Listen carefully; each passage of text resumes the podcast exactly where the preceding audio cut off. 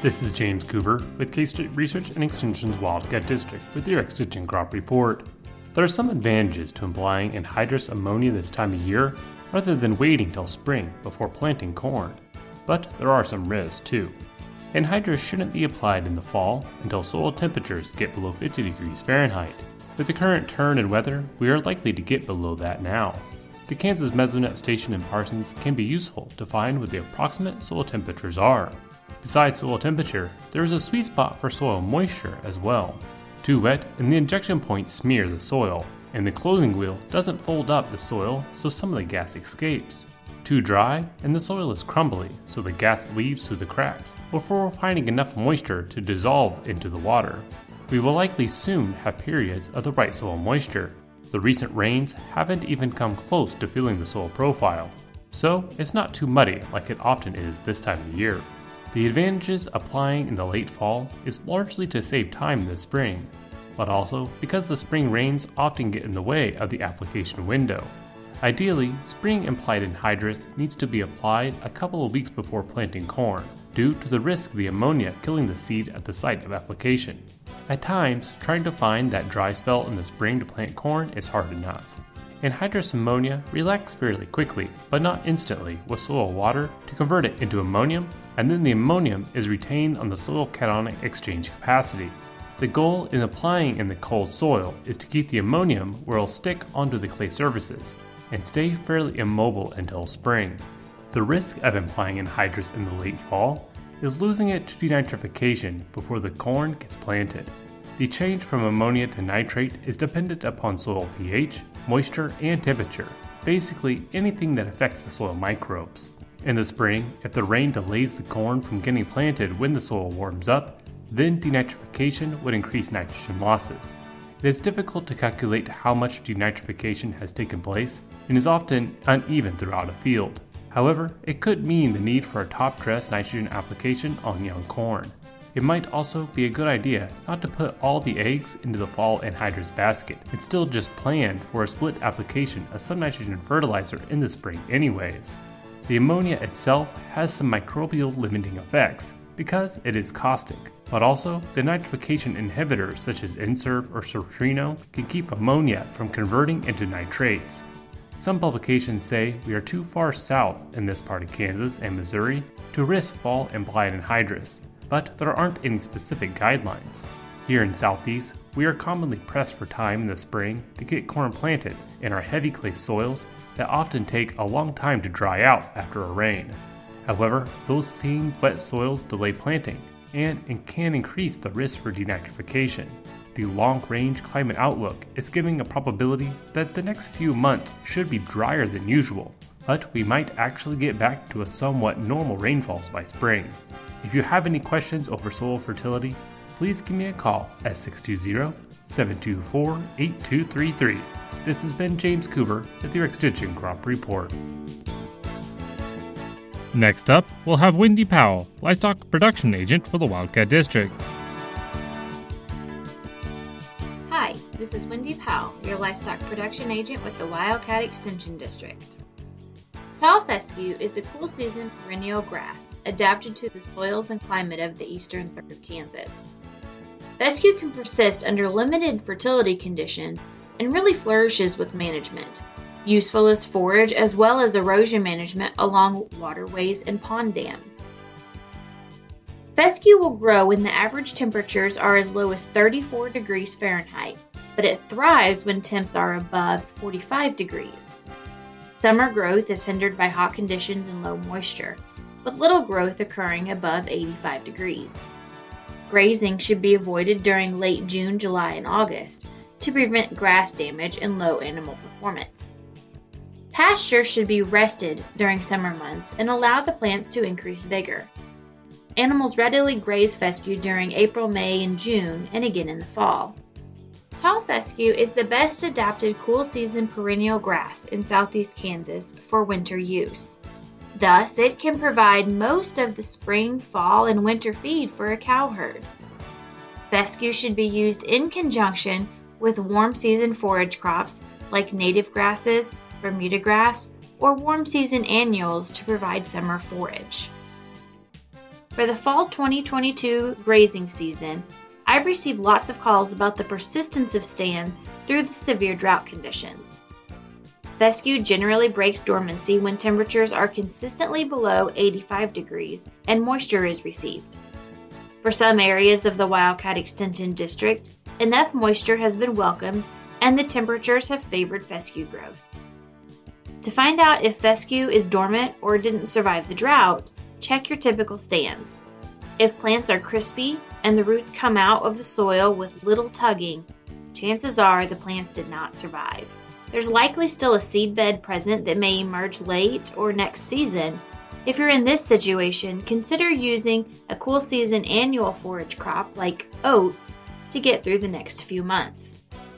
Re-establishing a fescue stand will need to wait until fall of 23 in our area. In fescue stands that are greening up, keep the grazing pressure off until the leaves are a minimum of 4 inches tall. 6 inches is better. These leaves are the solar panels that will build the root system and grow thrifty plants. The plants will become more winter hardy with sturdy root systems. I've seen fescue coming through in pastures that received very light spring grazing pressure and no summer harvest of hay or grazing. But in pastures that were sacrificed due to lack of available feedstuffs, the picture is a lot gloomier. While tall fescue is not a silver bullet to any grazing system, it can decrease the days of feeding hay. To incorporate fescue on your operation, I'd be happy to work with you. For more information, give me a call at the Labette County Extension Office, 620 784 5337. Thanks, Wendy. And now, here's Adaven Scronce, Natural Resource and Diversified Ag Agent, with her report. This is Adaven Scronce, one of the Agriculture and Natural Resource Agents from the K-State Research and Extension Wildcat District of Crawford, Labette, Montgomery, and Wilson counties with your K-State Research and Extension report.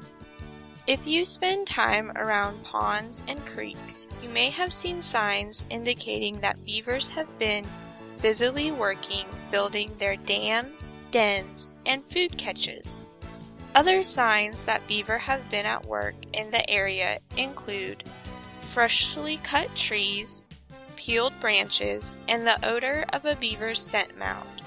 At one time, beavers were the most sought after natural resource in North America, being highly sought after in the 17 and 1800s for their dense fur. Through conservation efforts over the years, the beaver population has recovered and is to the point of overabundance in some areas. Today, beaver can be found on Kansas streams that have a water supply year round. Beavers are the largest rodent in North America, commonly weighing between 40 and 60 pounds, and are easily identified by their flat, leathery tail and large, webbed hind feet features that make them the rodent that is most fitted for life in the water. With feet that are suited for swimming and ears and nose that close when they are underwater. While the beaver's dense fur, ranging in color from tan to chocolate brown, made them once the most sought after rodent in North America, it also traps air which keeps the water off their skin and provides insulation from the frigid cold water during the winter. In Kansas, beavers most commonly build their dens where there are steep banks, building a den into the side of a river bank or pond dam. Beavers are herbivores and consume a diet consisting of different plants, grasses, forbs, and on occasion agricultural crops.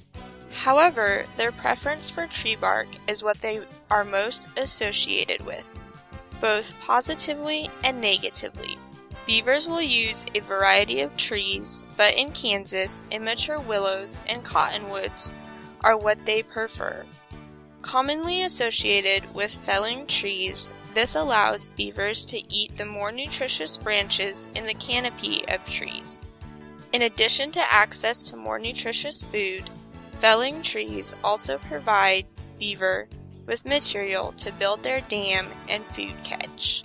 From the K-State Research and Extension Wildcat District, this has been Adaven Scronce with your K-State Research and Extension report. Thank you, Adaven. And now, here is Jesse Gilmore with his report. With K State Research and Extension's Wildcat District, this is Jesse Gilmore bringing you this week's edition of the Hort Report. Continuing our series from last week, this week we will talk about the American persimmon. Persimmons come from the genus Diospyros, and there are two common species. The Japanese persimmon is grown commercially, while the American persimmon is native to the southeastern United States and is found out in the wild. The trees are commonly found in mixed species forests and along waterways. Most plantings are for wildlife. The fruits of the tree are consumed by birds, raccoons, possums, deer, and skunks. For this reason, many can be found in conservation areas in southeastern Kansas and southwestern Missouri.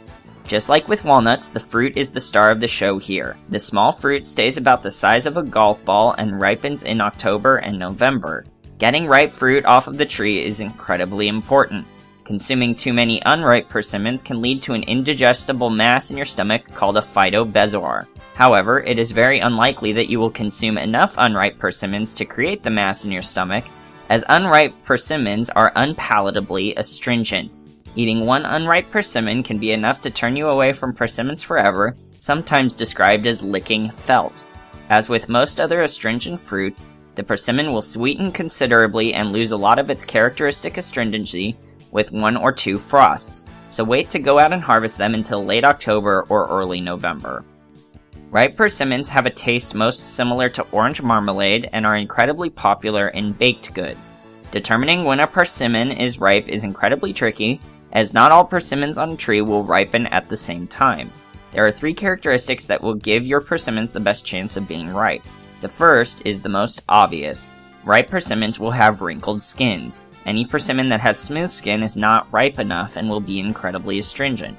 Ripened persimmons will also have a bluish black cast to their skin, also known as a blush. Lastly, ripe persimmons will always separate from their calyx, or the leafy part of the berry where the fruit attaches to the branch. If this does not come right off when trying to remove the fruit from the tree, that particular fruit is not ready yet. Because persimmons are common deer food and ripen during hunting season, always practice foraging safety when going to collect persimmons on public land. Avoid lands where hunting is allowed if possible, and if you're still determined to forage on lands where hunting is allowed, wear orange and forage in the morning when hunters are least likely to be present. Check the rules and regulations of the land you're foraging on before visiting to know what you might run into, and confirm that foraging is allowed or if persimmons should instead be left for the wildlife. For more information on today's topic, contact your local extension office. I can be reached at 620 724 8233 or at jr637 at ksu.edu. Once again, this has been Jesse Gilmore bringing you this week's Hort Report. Thank you, Jesse, and thank you for listening to K State Research and Extension's Wildcat District Ag Team on KGGF 690 Radio.